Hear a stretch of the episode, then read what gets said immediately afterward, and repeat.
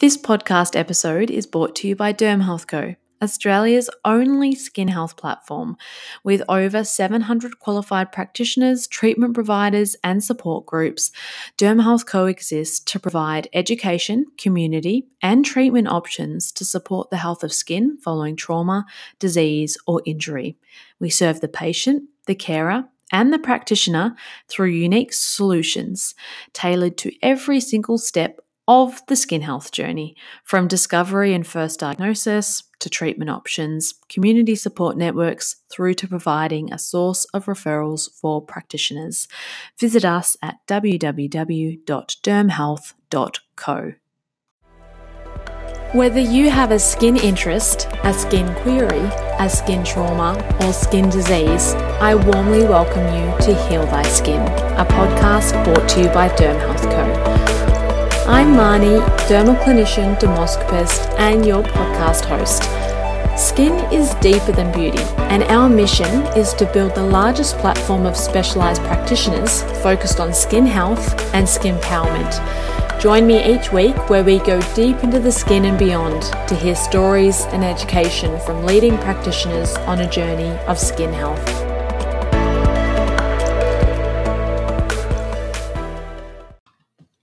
Welcome to episode number 32 of the Heal Thy Skin podcast. I'm Marnie, your host, and today I am speaking with Amanda Keck, wife, musician, and mother of four, who was diagnosed with stage 3 melanoma just one month after the arrival of her fourth son. Amanda faced another hurdle just six months after her diagnosis, with her medical team deciding to stop her treatment, as unfortunately her body was not responding the way they would have liked.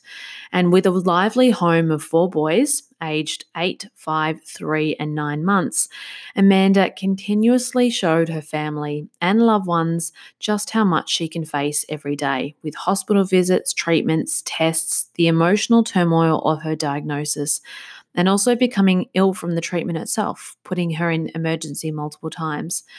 As a result, she sadly has had to spend precious time away from her husband and growing boys.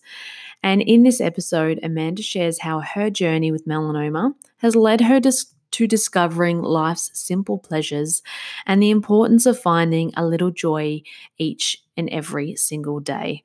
I started by asking Amanda what she thought was the biggest misconception about melanoma. Um, for me, it was that sun exposure causes melanoma and that it only affects elderly people. Yeah, interesting. Both um, common misconceptions. I've heard that a lot as well. So yeah. it was at the end of 2018 when you were diagnosed with melanoma. How did you find out? I had a mole grow on my back, mm-hmm. um, and I went down to my GP, and he did a puncture biopsy, um, and that came back positive with melanoma. So yeah, the GP sorted that one out for me.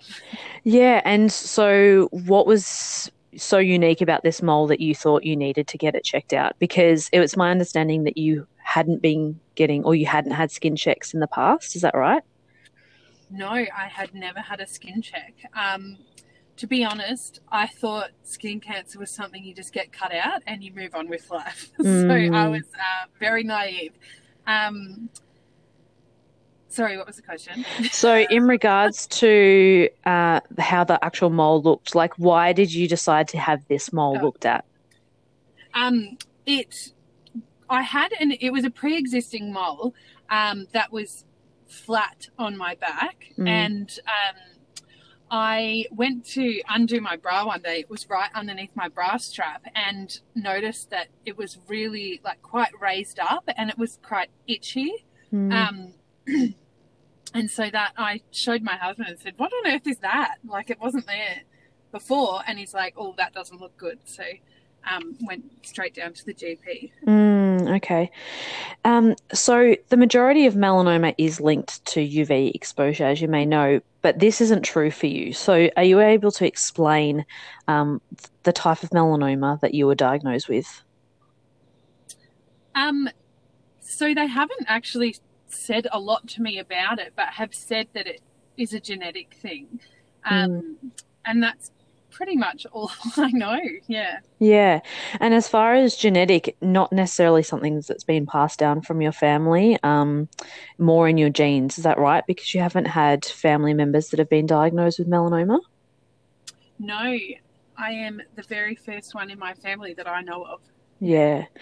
So when you were diagnosed, you had it cut out and then treatment begun. So what did this initial treatment look like for you? Yeah, so I had um after the puncture biopsy, I had a wide local incision. So they removed like a good part of my back, um, and I had bilateral biopsy on my lymph nodes under my arms. Um, and I had about six weeks after that to heal from that, and then I started on fortnightly nivolumab treatments, which is a um, IV drip. Mm-hmm. Um, and yeah, just was doing that every fortnight. Yeah. And also something that we didn't talk about is was it 10 or 12 weeks prior to this you'd just given birth to your um, fourth son? Uh yeah, it was yeah, about 13 weeks after that I found it. Yeah. yeah. And it's uh, you've been told that they may they believe that perhaps these pregnancy hormones were a contributing factor to the rapid growth of the melanoma. Is that correct? Yes, didn't cause it, but caused it to grow. Yeah, yeah. Yeah. So, for those that may not know necessarily what immunotherapy treatment is, which is what you were having um, fortnightly, are you able to just give a basic description of your understanding of it? So the way it was explained to me was that our um, we have healthy cells, and then everybody has um, cancer cells in their body, and they cloak themselves so that our body doesn't recognize them. And basically, immunotherapy trains our body to um, like decloak these cells so that we can recognize them for what they are, and then they kill them. Mm. So that's sort of how they explained it to me. yeah, and it's a relatively new treatment. So, how confident were they that it was going to work for you? Honestly, I think with immunotherapy, it's such a guessing game. Um, they say to you, you might have these side effects, you might not. it might work, it might not. And they just um, give it a go.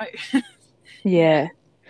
And at times, I understand that sometimes the side effects of this treatment was pretty difficult. Um, and there was a time when your specialist actually told you that there wasn't more that they could do, and so they ceased treatment. Why was this?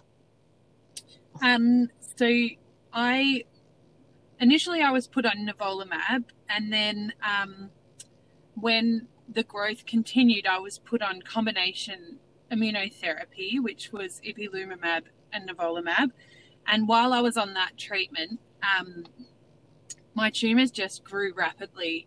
Um, and they, um, so it was explained to me that my um, tumors were no longer resectable, so they couldn't remove them anymore.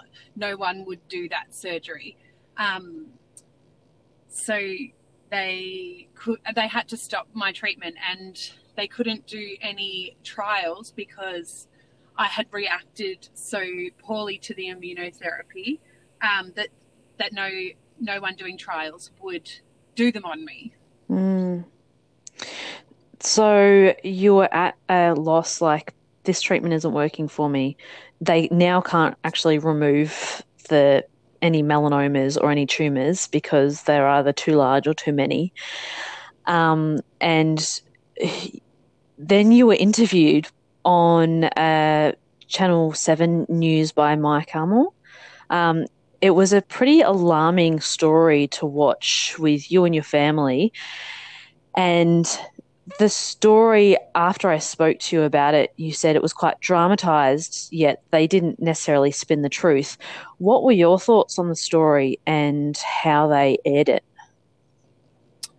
I think, um, yeah, they didn't say anything that was untrue. Um, at that point in time, I had been told there's nothing more we can do. Go home, spend time with your kids, um, and that's it. You'll you'll be on Panadol for pain, and that's that's all we can do. Um, I think it was difficult watching it um, just because it made me feel like, oh gosh, I am going to die. Like, mm. um, they kind of made it sound like, oh well, she's only got weeks weeks to go. So, um, which that wasn't necessarily true. So, um, yeah, it was hard to watch that. Mm. Definitely dramatized, but it's TV, right? yeah. Did you have a lot of people reach out to you after that and be quite alarmed at the story as well and be asking what was going on? Oh yeah, lots of people were like, "What? I didn't realize it was that bad." Mm. um, yeah, uh, but I guess at the time it was pretty bad. yeah. Yeah. And how long was this after your initial diagnosis? Um, it would have been around six six months afterwards. Yep. Yeah. So pretty soon afterwards. Yeah. So at that point, you were still looking after a newborn. Um, yeah. Yeah, and three other boys, um, and a husband, and animals. Uh, in times of ill health, people often want to help in some way. And uh, it's quite often that you'll hear people either say, What can I do for this person? Many people are unsure. Sometimes they don't do anything in fear of imposing, imposing rather for people that are listening that may have a loved one that is going through some kind of illness or um, some kind of difficulty, do you have perhaps a couple of ideas of things that really helped you and even some things that may have really um, not helped you? So, some constructive criticism as well for those that are listening. Um, I don't like asking people for help, even if I really need it. Mm. So I think for me, if you just made me a meal and brought it over and I didn't have the opportunity to say no, mm. um, and just you don't necessarily need to hang around and chat. I think sometimes I just wanted to be by myself. Mm. But if someone brought over food and just said, "Here you go," um, made you a whatever, mm. um, see you later, that would have been great. Or if you know the person quite well and you can have that relationship where they can be there doing something and not having that, you don't feel like you need to engage with them, just come over and tidy the house or um, something like that. Mm. Um, if you don't know the person too well, don't turn up at their house and start cleaning.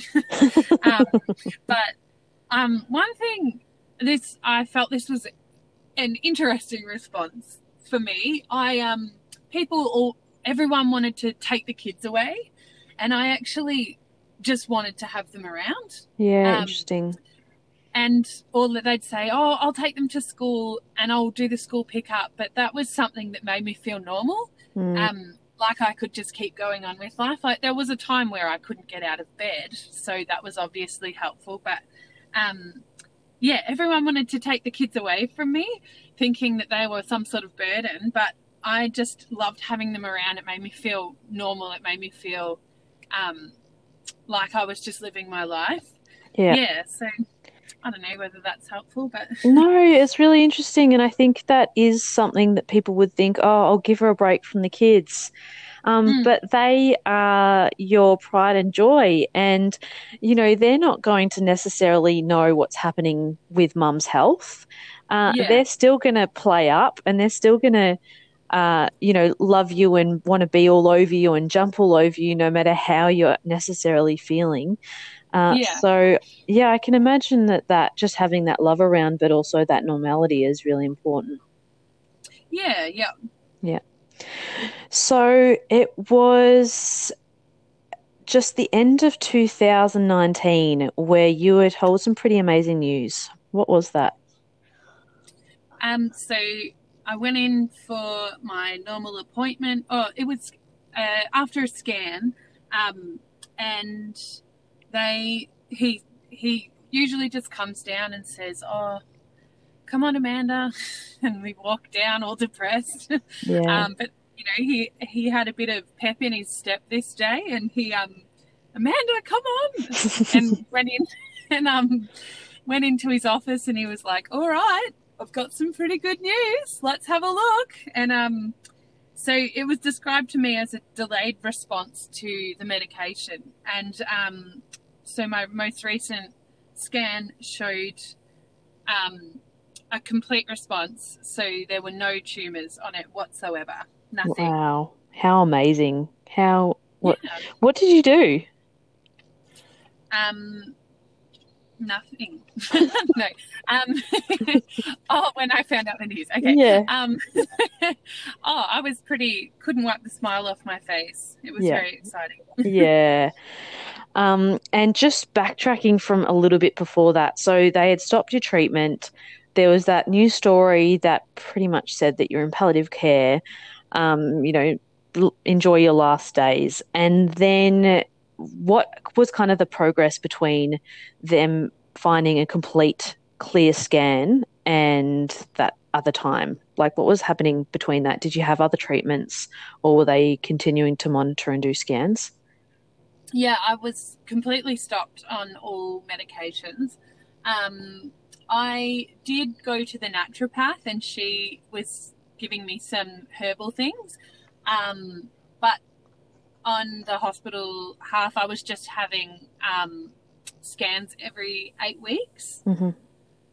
So um, the scan. So I I was only off the meds for a, two months maybe. Um, so I had a scan at the start that showed that it was just growing, and then toward the end of that, I had another scan that showed significant shrinkage. So he was like, "Oh, great, we'll put you straight back onto your um, immunotherapy." Yeah. Mm.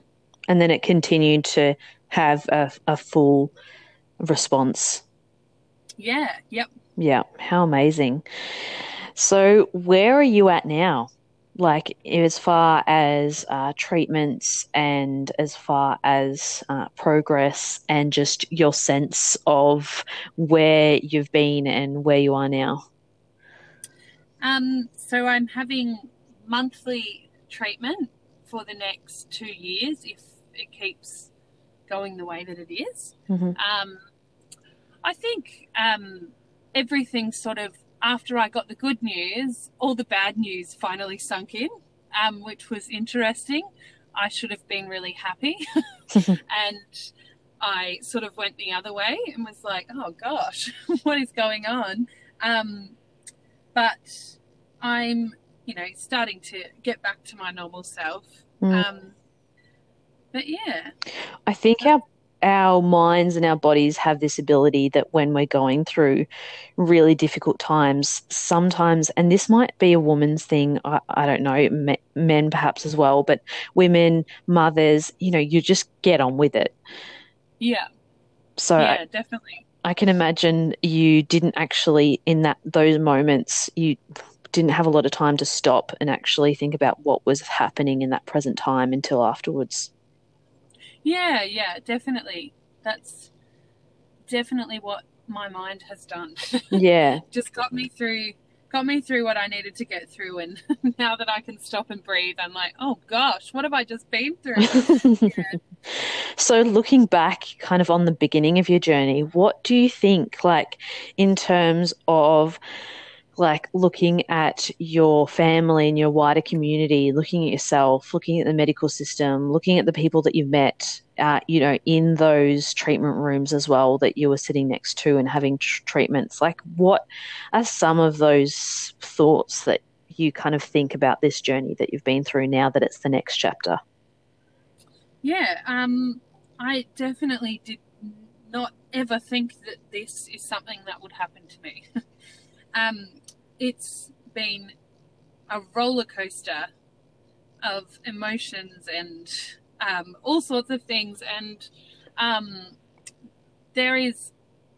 Uh, we're we're so lucky in Australia to have the medical system that we have Mm. um, like uh, I think three months before I started my immunotherapy, it would have cost me hundred thousand dollars, and then um, there was a certain amount of nivolumab that was um, released to the public um, for free while it was getting put on the Medicare system. So um, we're so lucky. If I was in America, I'd probably be dead. I wouldn't have been able to afford my treatment. So um, really amazing. And um, yeah, I've, there's there's a lot of hopeless people um, out there that just don't they they don't see their future, and it's really sad.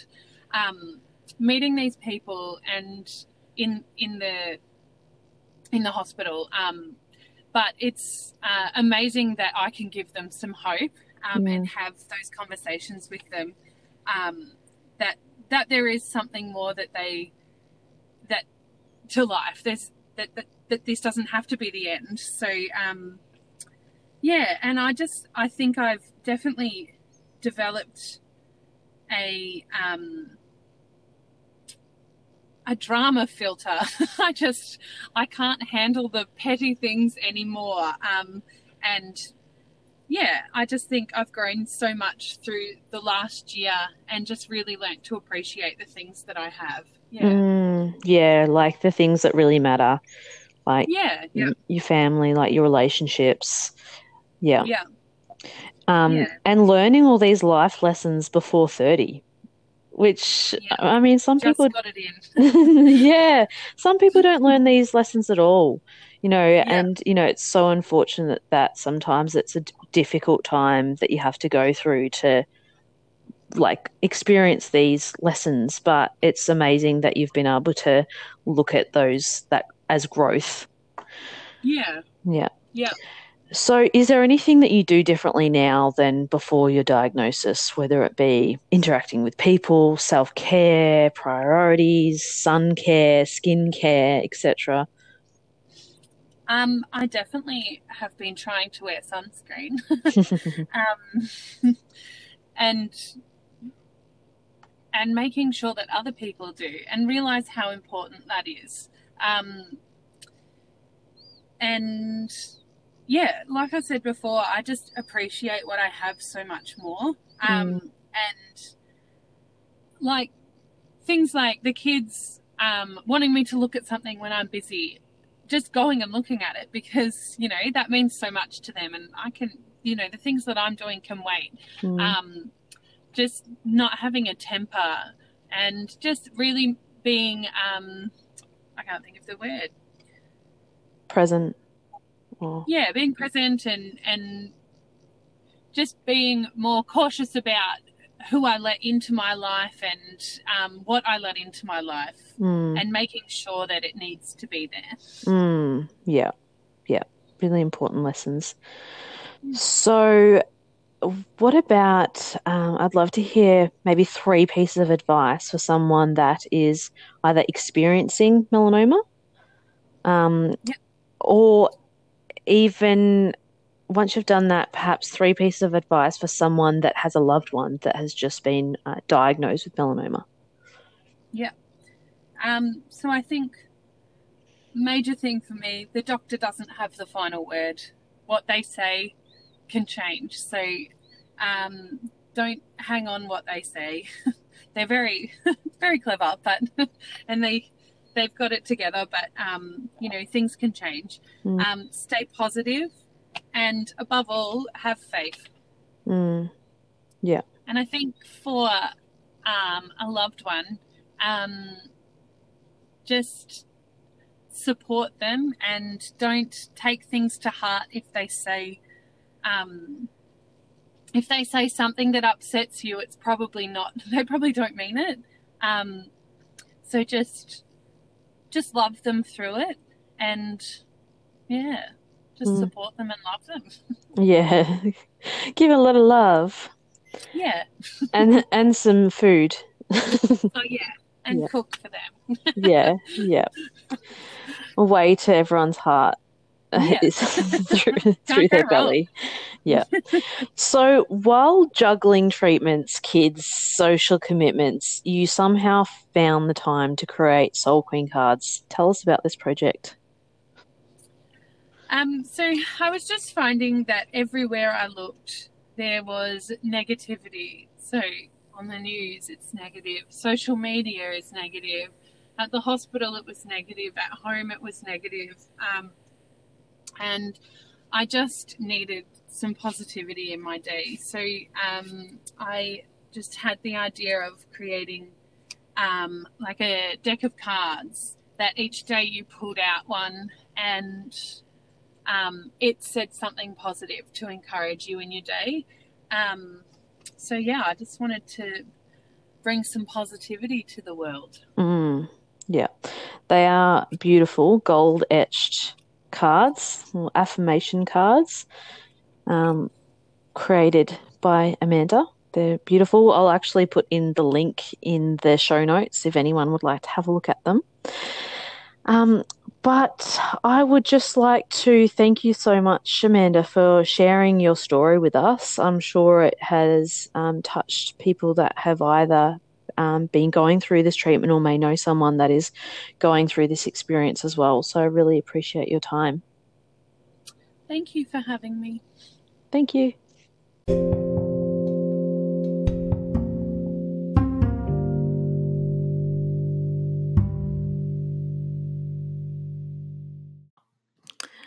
What a heartfelt interview. I mean, Amanda's positivity just shines through everything that she does. And the three deeper than skin insights that stood out to me were really in relation to her, her advice for those that may have a loved one going through melanoma treatment or some kind of um, health type treatment.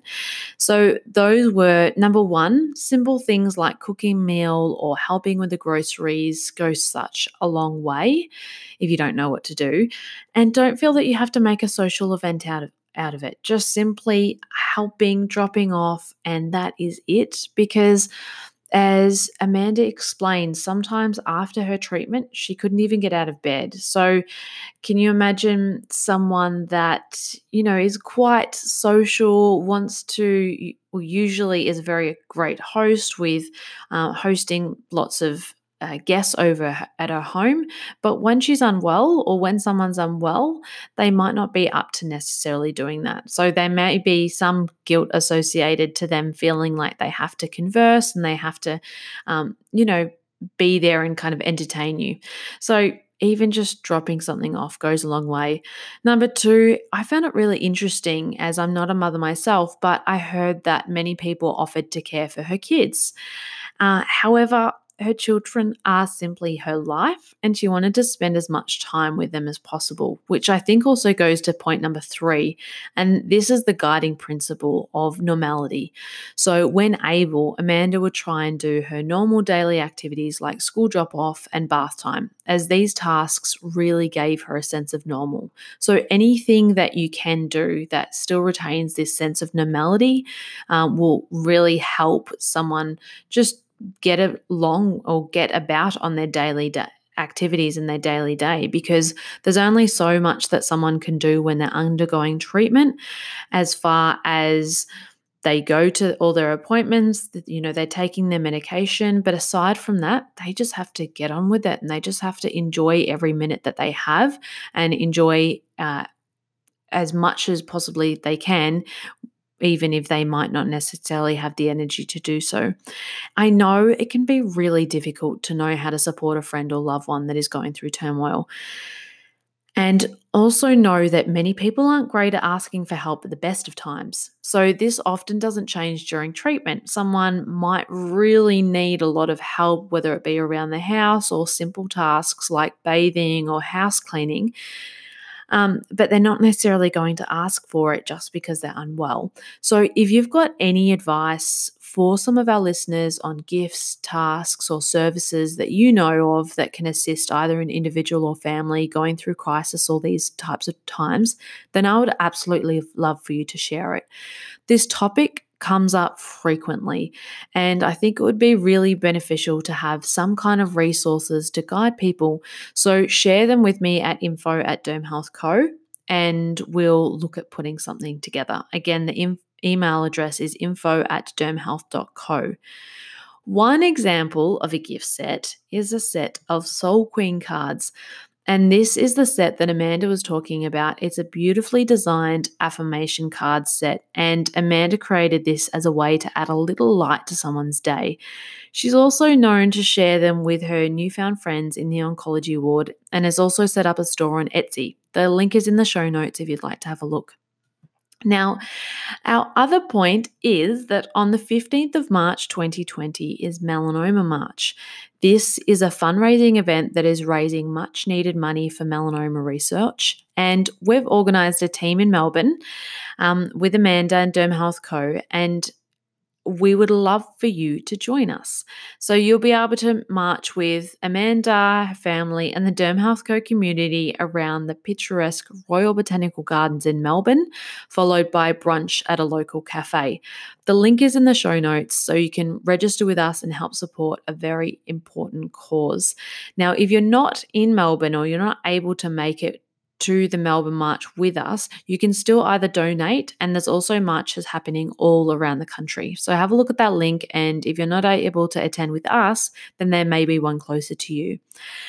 Thank you so much for joining me for another episode of the Derm Health Co podcast. I would love to know what your three deeper than skin insights were. So, what I suggest you do is screenshot your phone while you're listening to the podcast and tag us in social media um, more specifically Instagram. We'll, we're all over the gram. So use our um, our at tag, which is dermhealth.co. I look forward to bringing you another episode of the Heal Thy Skin podcast. Until next week, stay skin powered.